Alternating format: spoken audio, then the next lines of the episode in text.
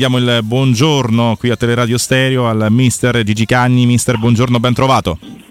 Buongiorno, buona domenica a tutti. Eh, non parto proprio con una domanda, ma siamo curiosi insomma, di conoscere un po' la sua opinione su questo mm, primo scorcio di stagione per quanto riguarda la Roma, perché è stata mm, diciamo così, una serie di partite anche un po' diverse tra loro, un po' altalenanti anche come risultato. In Europa chiaramente le cose si sono un po' complicate, adesso vediamo se si riuscirà a prendere almeno la seconda posizione. In campionato si è lì, più o meno in linea con quelle che erano le aspettative, però ci sono diversi problemi di, di gioco, le assenze e alcuni giocatori che non sono eh, proprio al top eh, della forma. Quindi mh, mm, siamo soltanto curiosi, ecco, almeno di sapere la sua su questo momento che sta vivendo la squadra di Mourinho da inizio campionato.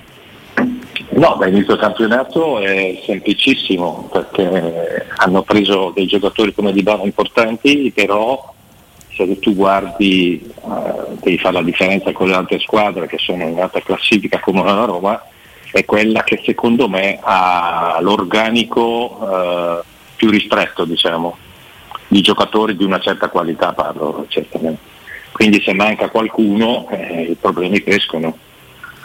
Poi c'è stata l'altalenanza, come hai detto tu, del, del, discorso delle prestazioni e lì dipende da, tante, da tanti motivi, motivi, non lo so. Uno primario per me è quello lì. Eh, tu hai eh, pochi ricambi di, un, cioè, di, una certa qualità per mantenere sia Coppa, campionato e, tutte le competizioni che hai durante l'anno e, e quindi degli errori li avrà fatti anche Mourinho senz'altro e anche forse il suo staff perché io adesso mi riferisco al fatto che poche partite le ho viste in cui la squadra ha fatto 95 minuti alla morte, con intensità molto elevate, ecco, intendo. Assolutamente. E, ehm, Mister, prego, Manuele, buona domenica. Uh, domanda. Domenica. Dovesse mettere in campo domani la Roma 3-4-2-1, la punta centrale, meglio la tecnica e l'uno contro uno di Tammy Abram o il gioco spalle alla porta di Andrea Belotti? Allora qua è una situazione che solo l'allenatore può capire molto difficile dal di fuori, poi eh, io eh, sono uno che i numeri, eh, non mi piacciono i numeri, parlo della tattica adesso, eh. sì. Perché secondo me i sistemi di gioco sono tre e tutte le squadre fanno quei tre sistemi di gioco che poi uno le varia, porta più avanti uno l'altro, cambia il numero eh, a me non interessa, io so soltanto che una squadra deve coprire tutto il campo, che sia in un modo o in un altro e, e, e, quindi deve avere una condizione psicofisica importante. Adesso io non conosco la condizione dei giocatori, lo sa solo l'allenatore, tu devi incontrare una squadra che è in difficoltà ma cambiato allenatore, ha fatto chiaramente ha una mentalità diversa, adesso io non so se è riuscito a, a mettere qualche cosa di meglio in un periodo così breve, però eh, devi giocare una partita in cui c'è una squadra che si giocherà a coltello fra i denti e tu devi decidere cosa fare. Secondo me la Sampdoria giocherà in contropiede, quindi eh, probabile che tu abbia bisogno di qualcuno che in area sia forte di testa. Quindi scelta che ricade su Andrea Belotti che ha dimostrato di essere più uomo d'area di rigore, d'area piccola. Probabilmente sì, però questa è una cosa, ripeto, è molto difficile da valutare dal di fuori sempre. Tu devi, allora, io sono in una situazione un certo tipo, adesso sto parlando di quello che ho fatto io nella mia carriera, sono in una situazione un po' così ibrida, eh, non sto tanto a guardare come gioco, ma metto in campo i giocatori che secondo me stanno meglio a livello mentale e fisico. Senta, mister, prima lei parlava di forma fisica, no? Mi incuriosiva molto una sua opinione da, da allenatore, perché ci troviamo di fronte a una, soluz- una, situazione inedita per la storia del calcio, ovvero che ci dovremmo fermare a novembre e si riprenderà a gennaio. Io le chiedo, ma per un allenatore quanto, è, eh, quanto può essere complicata una roba del genere? Perché di fatto noi a gennaio inizieremo un'altra stagione, ma io penso sempre anche molto all'aspetto psicologico, cioè un giocatore che può andare a giocare un campionato del mondo già di per sé può essere condizionato se il campionato del mondo c'è in estate, figurarsi eh, insomma, a novembre, quando si deve partire praticamente a novembre per poi andarlo a giocare tra, eh, tra dicembre e, e, gennaio. Cioè, questo davvero può essere una, eh, non solo tanto per, per, i calciatori, ma anche per gli allenatori, per la gestione del, della rosa, una difficoltà eh, tremenda insomma, da, da, da, gestire. Poi dipende anche chi lì. È chiaro che ci sono squadre che hanno ancora più nazionali, altri che ne hanno di meno. Allora, io vedo le cose sempre al 50% positive, quindi è una cosa nuova per tutti, quindi nuova anche per me, voglio dire, anche se non sto lavorando, però io mi sono informato con il mio preparatore, con il mio staff, eh, cosa avrei fatto se fossi stato in quella situazione. No? Quindi eh, le, le, cose eh, sono chiaramente da, da, da, da, scomporre. Chi va al mondiale, e non tutti vanno in finale, eh, ragazzi, quindi non lo so quante partite potranno fare, però hanno questa cosa di andare via, tornare e tutto il resto, però si allenano e giocano, quindi è già forse un vantaggio sotto l'aspetto psicofisico. No? Quelli che rimangono eh, il discorso che io ho fatto con il mio preparatore è, è, la settimana di riposo nel momento in cui ho finito eh, se termine il campionato. Una settimana di riposo e poi devi fare le settimane tipo, noi, io avrei fatto così, una settimana tipo con l'amichevole giorno della gara. L'unica cosa che tu non puoi allenare, ed è impossibile farlo, è proprio la gara, nel senso che la gara è un amichevole è inevitabile che tu non abbia gli stessi stimoli, che non st- non, tu non riesca ad avere la stessa concentrazione perché sarebbe il massimo che tu la giocassi come se fosse una partita di campionato, ma è impossibile sia nella preparazione sia nella partita stessa. E arrivi poi a ricominciare il campionato e, e, e secondo il mio preparatore e il mio staff non perderesti tantissimo. Dopo avresti solo bisogno di una o due partite, come quando tu inizi il campionato, che hai bisogno di una o due partite per trovare il ritmo giusto, ma sotto l'aspetto mentale, non quello tecnico-tattico.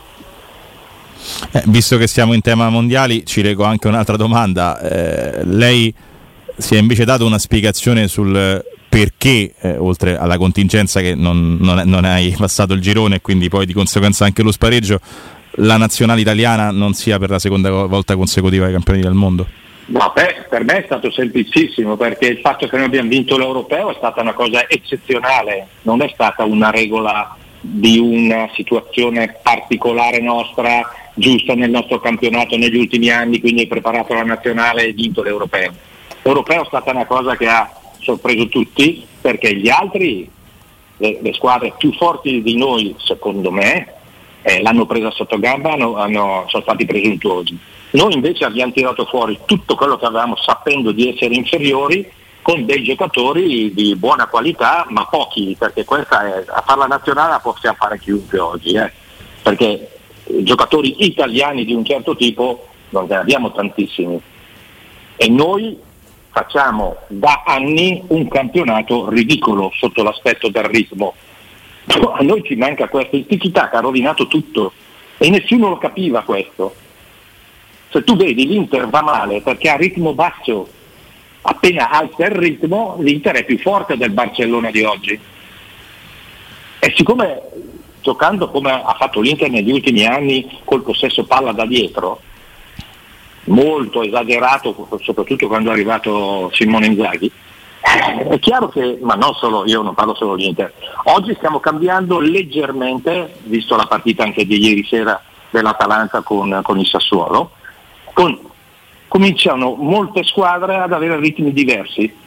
E quindi anche in Europa qualcosa in più potremmo fare secondo me, perché noi perdiamo in Europa perché non a livello tecnico secondo il mio punto di vista né tattico assolutamente noi siamo più forti di tutti, ma noi siamo più scarsi sotto l'aspetto del ritmo perché il nostro campionato è a ritmo basso. L'intensità, dice lei, è un problema che ci portiamo certo, dietro. Certo, certo. No, l'intensità nei 95 minuti non puoi fare...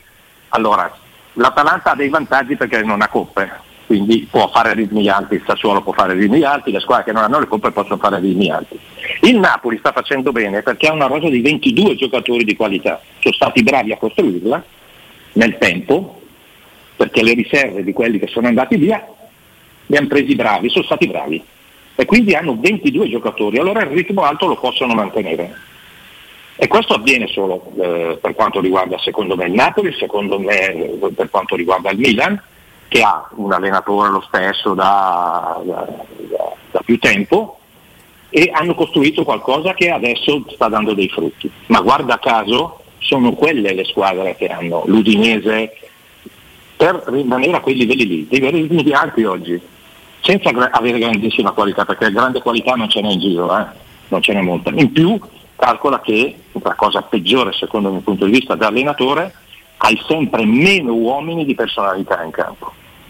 E è un azzardo se le dico che a questo, possiamo, a questo che sta dicendo lei possiamo collegarci anche, ieri ha vinto, ma la crisi della Juventus anche a questa mancanza di ritmo? Ma lasciamo stare, la Juventus, la Juventus è una situazione delicatissima, delicatissima. Ieri la partita è stata bruttissima sotto tutti i profili, ma di tutte e due, eh, che poi continuano a parlare del Torino, ma insomma, io, la Juventus poi, che vengo, io vengo da una generazione della Juventus di, con certi nomi, ma di tutte le squadre italiane con certi nomi, con certi giocatori, oggi vedi questi qui a dice, beh, a vedere Ken, ma Ken nei tempi non giocava neanche in promozione. Cioè, questi giocano nella Juventus. È una roba che non si può guardare, secondo il mio punto di vista, adesso sto parlando solo a livello tecnico, eh? Questo è il, mio, è il mio, giudizio che sarà anche sbagliato. Mister... Stiamo parlando di, squ- di, squadre che devono giocare le coppe, cose di questo tipo, con questi tipi di giocatori e, e, e ribadisco, parlo solo a livello tecnico individuale. Mister, credo che dopo le ultime sue dichiarazioni sul Tikitaka e su Moise Ken metterò la sua foto nel mio portafoglio. Veramente credo di, di, amarla. Dopo dieci minuti di, di, collegamento. Noi a Roma ci abbiamo convissuto tanto con questa ossessione del Tikitaka, eh, specialmente sì, dieci sì. anni fa, era un'ossessione davvero. Eh, esattamente. Voglio farle una domanda. Lei che è una, un mister eh, della grande esperienza, ha girato tanto per, per, l'Italia. Ieri è stato il giorno dell'esordio sulla panchina per Daniele De Rossi, sulla panchina della, della SPAL. Una partita bruttissima bellissima per entrambe le squadre, Cittadella e Spal. In tutto questo problema del, del calcio eh, italiano... Ci metterei, ci metterei il Benevento io con... Eh, il fatto di che come si chiama adesso? adesso non so, Cannavaro? Cannavaro. Sì.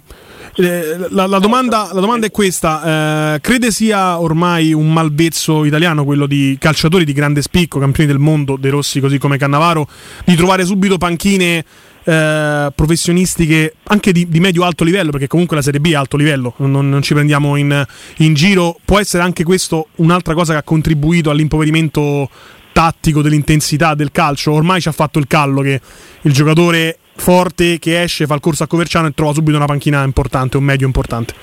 Ma non per questo fa, perché io, se tu mi facessi la domanda perché non sta lavorando, la, la, risposta è immediata, io non ho il procuratore, non l'ho voluto, non lo vorrò mai e quindi starò a casa e non è un problema, adesso poi unità che posso anche permettermi di ragionare in questo modo. Ma questa è la realtà, è la realtà che i presidenti hanno, vogliono fare, prima vogliono fare gli allenatori, poi eh, si, fanno, si, fanno, abbindolare secondo il mio punto di vista. Adesso io non sto, non sto giudicando né Cannavaro né De Rossi. Eh, no, no, chiaro, io ho fatto un esempio Però, per i giovani ex calciatori. No, ma, la verità, ma la verità, ma ce ne sono di, di, di, che hanno fatto Pirlo, anche Pirlo grosso, cioè Pirlo, la Juventus addirittura. No, ma, ma, sono, ma sono bravi sicuramente, ma sicuro che sono bravi perché hanno, da giocatori avevano grande personalità, qualità, quindi il gioco lo conoscono, il calcio lo conoscono Solo che veramente quello che non si capisce, ma io adesso parlo a livello generale, ma le, le, fare la gavetta non è una brutta cosa, eh. No, no, la, la mia so, domanda infatti no, era proprio su questo punto. Il signor Gigi Cagni deve dimostrare di essere bravo attraverso la gavetta. I giovani ex campioni del mondo sono bravi a prescindere e possono solo disattendere le attese. Si parte già da che sono bravi. Si parte ma che sono bravi. E... Ma no, ma questi sono i presidenti che non si rendono conto. Ascoltate, io per esempio dipende poi anche dal, dal giocatore stesso perché hanno questo concetto, loro sono convinti, ma, so, ma, ma, ma, io li capisco, sono convinti essere bravi. Io mi ricordo che ho fatto il corso con Tardelli e, e, e, e un giorno mi ha detto guarda mi, mi, mi, vuole il Como in Serie C, io vado a Como. Così devi fare, sto parlando come mentalità. Questo è, e sto parlando di giocatori nazionali, campioni del mondo, robe di questo tipo. Oggi, oggi uno dice, ma ho avuto anche Boniek con me a fare il corso, e a dirgli, eh, Zidì, non, non andare a Bari in Serie A. No, no, io ci vado che questa è un'occasione, è fallito, chiaramente. Ma non perché i, i, sia De Rossi che, che Cannavaro fallir, falliranno, eh, assolutamente no. Però manca, ti manca qualcosa e non lo capisci quanto sia importante. Io nella mia testa, nella mia vita, anch'io volevo fare subito, avere subito un professionista. Sono andato a fare l'anno della primavera del Brescia che mi hanno proposto, non volevo, è stata la mia fortuna, un anno nel, nella primavera del Brescia. Sono partito da lì, poi ho fatto la C2, C1 e tutto il resto, ma sai perché? Perché la prima volta che sono entrato nello spogliatoio, quando sono uscito il mio preparatore che era con me mi ha detto ma quante cazzate hai detto? Perché la cosa importante, ricordatelo, non è il campo, è lo spogliatoio. Quando tu entri lì, tu devi essere credibile, devi sempre essere credibile, devi essere eh, il trascinatore oggi più di prima. Io qualche leader l'ho avuto in campo nella mia carriera calcistica fortunatamente, io sono stato leader da giocatore per i miei allenatori. Oggi tu non ce l'hai più, sei tu il leader, sei morto, non ti aiuta nessuno, nessuno sei da solo, con tutto quello che ai miei tempi non c'era, parlo dei media, parlo dei social, parlo di tutta quella roba qui. Tu devi avere tu hai a che fare con della gente che non ha, parlo dei giocatori adesso, eh, che non si prendono responsabilità di niente, mai. Tu vai in campo e devi essere tu a dirigerli, perché non c'è un giocatore che ti guarda e ti dice mister facciamo così, che ti dà una mano, soprattutto nelle difficoltà, non ci sono più. Ed è una cosa, vi posso assicurare, pesante. Eh? Eh, allora su questa cosa che ha detto mister, molto molto interessante, mi viene da chiederle, allora forse ha ragione Maurizio Sarri che piega tutti i giocatori al suo credo tattico, tanto no, non vi prendete responsabilità, fate questo, fate questi movimenti, basta. No, è, no, per me è il contrario mm. invece, sei tu allenatore che devi istruirli ad essere eh, eh, autosufficienti su certe cose questo è, è, è, è il problema che è cambiato il calcio in peggio, è che sono diventati, ascoltate, allora ci sono sempre nella vita, ci sono, in qualsiasi tipo di, di lavoro, anche il vostro, che ci sono le priorità, no? Sì. Allora, le priorità nel calcio erano ai miei tempi e sono ancora per me oggi. Prima la condizione psicofisica, poi la tecnica individuale, ultima la tattica. Oggi la priorità prima è la tattica guarda caso, facciamo ridere sotto l'aspetto difensivo. Ridere. Non c'è più un difensore. Dove eravamo più bravi poi? Assolutamente. Ma lo siamo ancora oggi se tu insegni, ma non insegna più niente a nessuno. Ma me la spiegate, me la devono spiegare, perché io ho provato a chiedere, eh, allenatori, poi ho, ho molti miei ex giocatori che fanno gli allenatori, ma me la spiegate la linea nei, nei 16 metri? Cosa vuol dire? Parlo la linea difensiva, eh? Tu fai la linea difensiva nei 16 metri e l'uomo non c'entra più niente, quello che è importante è la palla? Ma fuori da ogni logica, fatti te. Mi spiegate come mai non c'è più un giocatore bravo uno contro uno? Questa è tecnica individuale. C'è quella del difensore, c'è quella del centrocampista, c'è quella dell'attaccante. Nessuno più. Vanno così, come le macchine allora, mi spiegate perché sta diventando un fenomeno, non riesco mai a dire il nome dell'ala sinistra del Napoli, quello lì. Cavarascheria. Bravo, che tutti adesso, ma che bravo è, perché dribbla. Andate a vedere i settori giovanili voi. Provate ad andare a vedere un allenamento di un settore giovanile, qualsiasi squadra, dal professionista al dilettante. Gli allenatori non vogliono che i giocatori dribblino, vogliono che giochi un tocco, due tocchi, massimo tre. Vedete i nostri giocatori che dribblano voi, italiani? Eh no, no, no. Quello si è proprio perso completamente sì, come gesto tecnico, si è perso. Infatti lo noti quando vedi un giocatore che fa quel tipo di numero perché... Ma scusa, eh, ma ci sono i principi. L'attaccante è il principio che deve guadagnare spazio e tempo mentre attacca. Il difensore deve far perdere spazio e tempo all'attaccante. Quindi tu vedi invece i difensori che indietreggiano e gli danno lo spazio e il tempo all'attaccante e gli attaccanti che quando non arrivano, che hanno il difensore vicino, tornano indietro. Sto parlando di 16 metri, eh. Sì, sì. Io 16 metri i miei giocatori dicevo dribbla, se sbagli non me ne frega niente, non devi dribblare davanti alla mia porta. Ma come fai a non dribblare i 16 metri dalla porta avversaria? Come fai? Se sei uno contro uno, se sei un attaccante, ma lo spieghi. Cioè non provi a fare un dribbling, una cosa qualsiasi, inventa qualcosa sono delle macchine. Sono... Una giocata. Senta, l'ultima per me, ero curioso, non, non ricordo se già ne avevamo parlato con, con lei quando ho avuto modo di, di, sentirla in qualche altra occasione, però un allenatore di così grande esperienza che ha, ha vissuto da giocatore, da allenatore diverse epoche calcistiche, ma lei la VAR l'avrebbe voluta e se ce l'avesse avuta a disposizione in una partita o nelle partite, come, come si sarebbe in qualche modo rapportato a questo strumento? Perché poi c'è molto ah, io, dibattito anche su questo, sì. no? Io vedi, sono un allenatore, sono stato un allenatore che non, non mi sono mai lamentato, ma mai, perché per me non aveva senso non aveva senso continuare a incazzarmi, io riguardavo Juric quando si è incazzato per un fallo di mano non dato, ma come cazzo, ma, ma, ma cos'è? Scusate. No, no, no, si figuri. Parola, cioè, ma, no, ma come, come, fai a lamentarti di una roba così? Ma cosa te ne frega se ti dà un fallo più o meno? Adesso sto parlando non in area chiaramente, ma così in generale. Sono sempre lì che si incazzano con gli arbitri che sono in una situazione delicatissima con tutte le televisioni che ci sono, tutto quello che c'è. Io il VAR per me è eh, eccezionale solo per il fuorigioco è una cosa perché lì o è dentro o fuori a parte Juventus eh Salernitana. sì, no, fuori gioco puoi prendere di gol poi non parli poi così, poi a parte Juve Salernitana diciamo che è una sentenza ecco o, sì, o no. sì sì è una sentenza. Per il resto eh, non lo so questo binomio VAR eh, arbitro. Non lo so non lo so. Perdono forse in personalità forse qualcuno. Non ho idea è una cosa difficile da valutare. Diciamo che il fuorigioco e il, la goal line technology, cioè eh, è dentro o è fuori la palla quando, quando, è gol, quelle sono cose che non, non puoi neanche più contestare. Sì, perché infatti sul... sì, la, la, la, tecnologia secondo me è arrivata giusta, cioè, cioè, per, il resto, per il resto bisogna che trovino la via di mezzo arbitro e mezzo tecnologico, devono trovare la via di mezzo perché eh, così delle volte è esagerato. Eh, eh, non so, a me, a me, magari anche quello che uno fa in entrata all'abito deve avere delle sensibilità. Deve, deve... Poi, eh, guarda caso, io me lo ricorderò sempre, gli arbitri bravi sono quelli che sono vicino all'azione, quindi devi fare bene in modo eccezionale sotto l'aspetto psicofisico. Ti capita con una partita, a me ieri sera la partita Atalanta-Sassuolo, l'arbitro mi è piaciuto, era sempre sull'azione, giovane lì, sempre eh, con lo sguardo, poi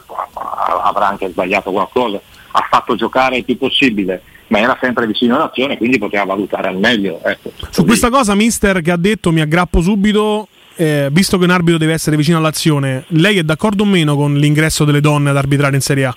proprio una questione. Ma assolutamente sì ma certo, ma ci mancherebbe. No, perché magari rimangono più a distanza rispetto ai calciatori, proprio per una questione fisica. No, non credo. No, no, no, impossibile che succeda questo. Infatti la donna a me è piaciuta quando ha allenato, adesso non mi ricordo più. Sassuolo. Sassuolo, Sassuolo Salernitana. Sì, no, ma non mi ricordo più lei come si chiama, non, eh, non, non Ferreri Caputi. Mi è piaciuta.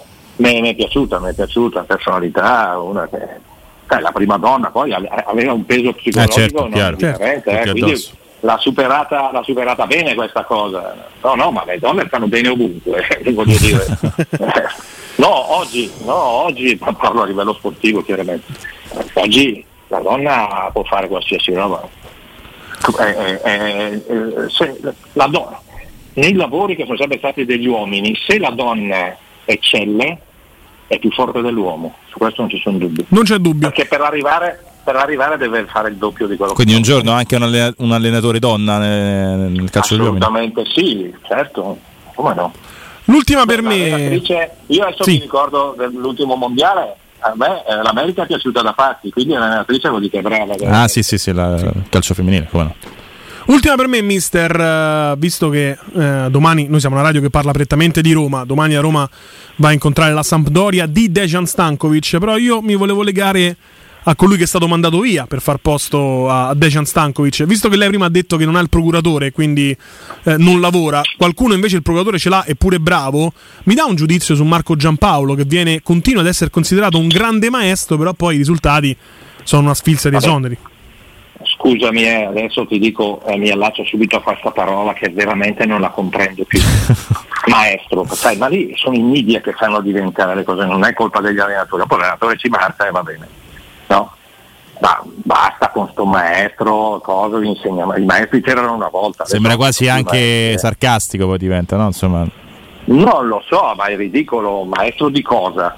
Che non hanno neanche l'esperienza di quello che sono stati veramente i maestri del nostro calcio, eh, potrei nominarli tutti da Mazzone in poi. Ma, eh, ma, al di là di questo, no? È proprio io ho incontrato il suo, io vivo a Chiavari e il suo secondo suo, nel suo staff vive a Chiavari, l'ho incontrato, si chiama Francesco Conti. Sì. Io ho detto mi fai una cortesia quando lo senti di dirgli che a fare questo mestiere non devi stare otto ore a Bogliasco che è dove si allena la Sandoria. Sì. No? Otto ore là tutto il giorno che sui giornali c'era scritto lui andava alle 8-9 la mattina per andare via alle 6 a 7 di sera.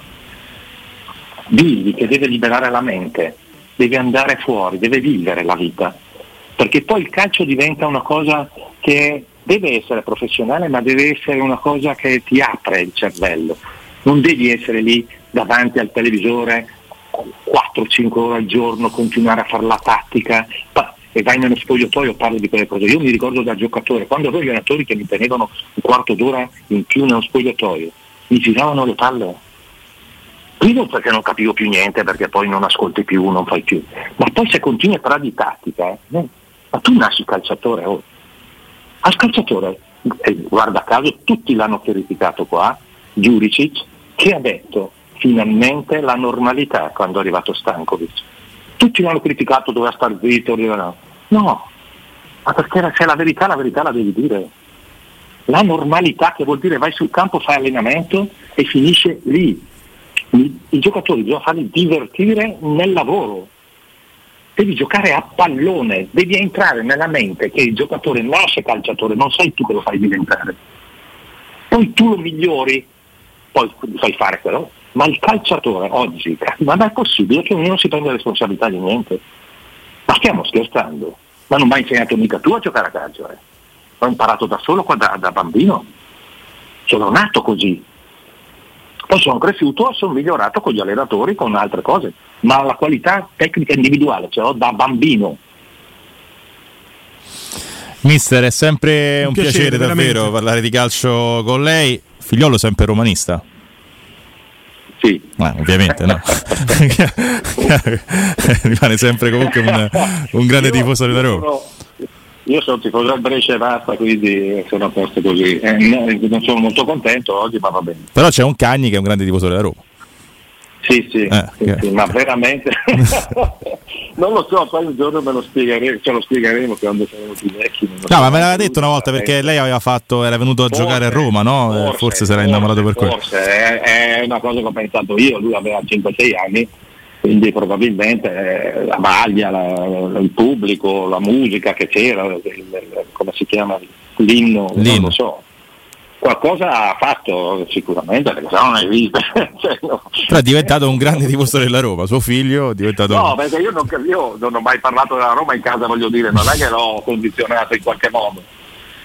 Eh, quindi penso che sia quello, poi non lo so. Eh beh, se è magica ci sarà un motivo, vede? È magica anche. Magica anche, poi con 2G, eh? Anche, anche per questo. No, ma poi. No, ma dico la cosa più bella, che parla come voi. Quando parla della Roma, parla come voi. Ecco. Perché lui gli piace, fa un po' di radio, fa un po' di, di stupidaggine con un suo amico, anche ha ormai 42 anni, e quindi fa, qualche, fanno una, una, cosa su streaming di quelle robe lì, dicono delle cazzate. no, no, lo fanno per ridere, eh, lo fanno, non sì, sì. Eh, vogliono fare una cosa così. Quindi, ma lui veramente parla come voi. Eh, un, un, giorno lo dobbiamo, lo dobbiamo e non far dico quello che dice quando, quando nomina la Lazio. Ecco, benissimo. mister, veramente grazie, grazie un mister. piacere, buona domenica. Anche a voi. Buona ciao. domenica, mister. Grazie eh, a mister Luigi Cagni.